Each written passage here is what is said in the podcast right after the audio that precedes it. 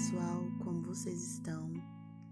Eu sei que eu tô um pouco sumida daqui, mas eu estou reformulando algumas coisas das minhas publicações, é, criando novos conteúdos, vai vir muita coisa boa por aí. E eu decidi vir aqui falar um pouco hoje sobre procrastinação e a nossa zona de conforto. Eu sei que não é um assunto legal, mas eu acredito que é necessário ser falado, principalmente nesse tempo de pandemia que a gente tem muito tempo disponível dentro de nossa residência. Vem comigo? Então, para a gente começar a falar sobre procrastinação, eu acredito que é importante a gente deixar claro o significado da palavra. Então, primeiro a gente tem conhecimento da palavra, do seu sentido literário, para depois a gente trazer para a nossa vida real, para o cotidiano, como é refletido nas nossas atitudes, no nosso dia a dia. Então, primeiro, a palavra difícil, ela vem do latim, que significa procrastinare e quer dizer literalmente à frente de amanhã. Ou seja, empurrar com a barriga, deixar para amanhã o que pode e deve ser feito logo. Quando nós pensamos sobre procrastinação, nos dá um pouco de desconforto dentro de nós, porque a gente sabe que vive uma vida procrastinando. A gente procrastina por causa de qualquer coisa. Tudo que envolve um um esforço nosso, seja mental, físico, a gente tende a procrastinar. E a procrastinação é um comportamento de se adiar tarefa. Sabe, é quando você transfere as atividades do, para o dia seguinte. Deixa de fazer algo até interromper o que deveria ser concluído dentro de um prazo determinado. Sabe aquela atividade que você tem que entregar, mas você fala, ah, semana que vem eu faço. Ai, eu, eu tô com muita preguiça de fazer hoje, tô com muita preguiça de arrumar esse guarda-roupa, eu tenho que levar o carro para consertar, mas, ah, deixa pra semana que vem. Isso é procrastinação.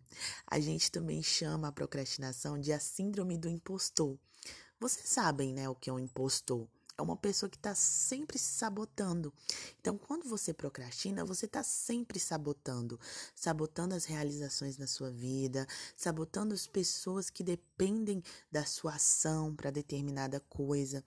E quando você procrastina, você entra na chamada zona de conforto. Você começa a gerar esse efeito de adiamento. Então você delonga as coisas. Você começa a a deixar para depois algo que pode ser realizado hoje, como um sonho, como algo que precisa acontecer, mas por causa da sua procrastinação não acontece. Nossas maiores barreiras são invisíveis. Isso é algo que a gente sempre fala na terapia. E os pensamentos negativos, a falta de vontade, a procrastinação e a vitimização, ela acaba trazendo um medo. E tudo isso está dentro de nós. Nós podemos até ter a própria doença, sabe? Mas nesse sentido, somos também a única fonte de cura. Ou seja, você só pode se libertar da procrastinação por si mesmo quando você olha dentro de si e você consegue reconhecer que precisa de ajuda. Isso também me lembra de uma frase que um professor da faculdade me disse há muito tempo atrás, que já vai fazer dois anos que eu me formei. É, não seja refém de si mesmo. Quando nós ficamos procrastinando, nós começamos a virar refém de nós mesmos nós esquecemos que nós temos um propósito, um projeto e nós o abandonamos. Então nós acabamos que ficamos refém, não conseguimos evoluir.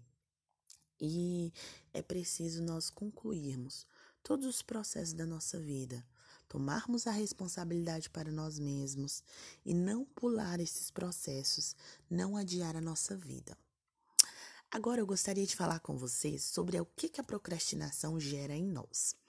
Eu já gravei um vídeo no meu Instagram sobre isso, mas eu quis passar para o podcast. Por quê? Porque eu vejo que o podcast é muito melhor para a pessoa ouvir, ela coloca ali no dia a dia, vai lavar uma louça, ou tá deitada e quer escutar algo que possa acrescentar na vida dela.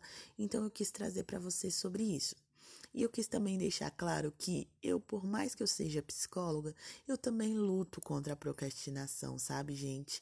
E é muito difícil. Às vezes eu tenho que dizer para mim mesma mais de 100 vezes: eu preciso fazer isso, eu vou fazer isso, para me tomar a atitude de fazer.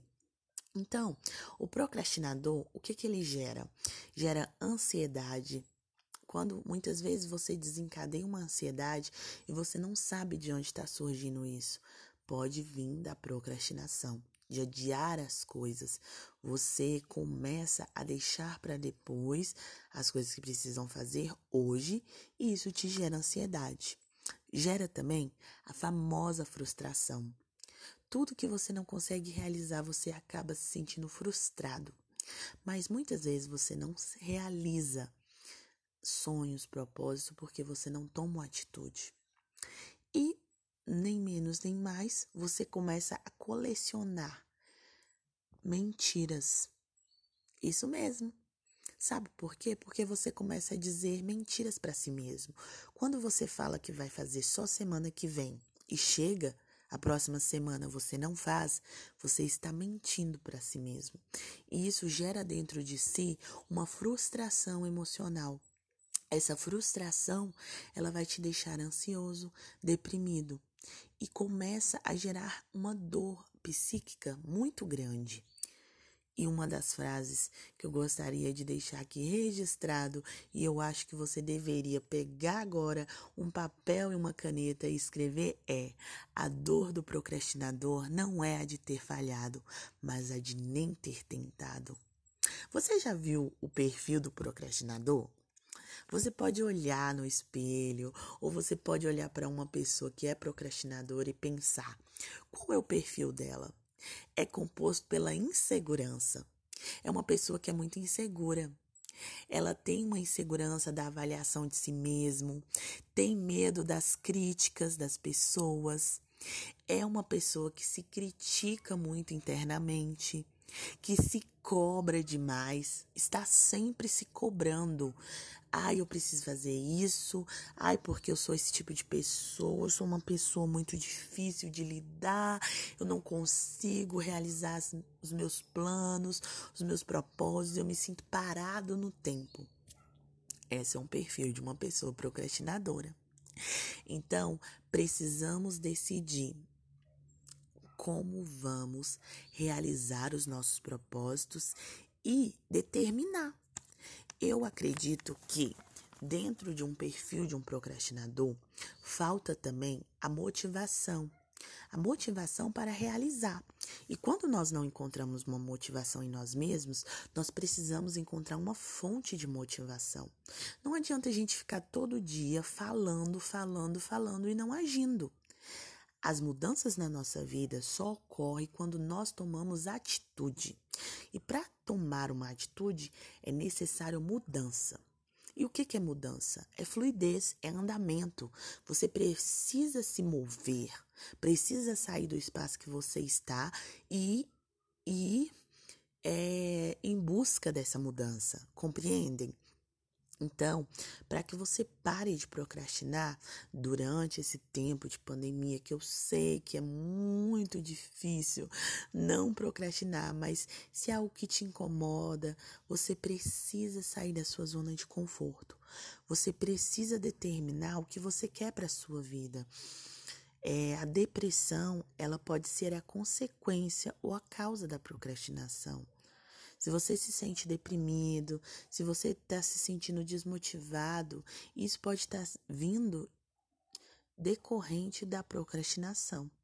Então é necessário que você seja objetivo, que você determine o seu destino.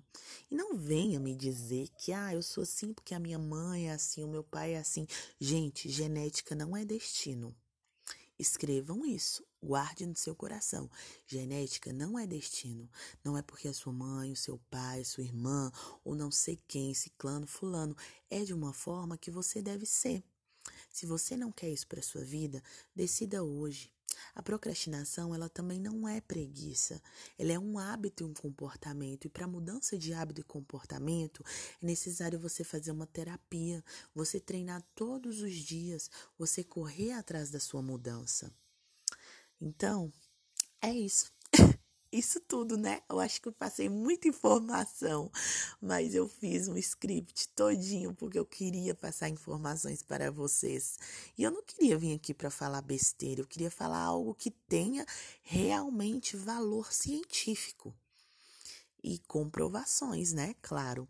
Então, é, para terminar, eu queria te dizer que é, você vai conseguir, você consegue sair desse esse estado de procrastinação e você consegue sim ancorar os seus objetivos, fortalecer eles e ter esperança de mudança. É só você olhar, aceitar que precisa de mudança, buscar essa mudança e permanecer.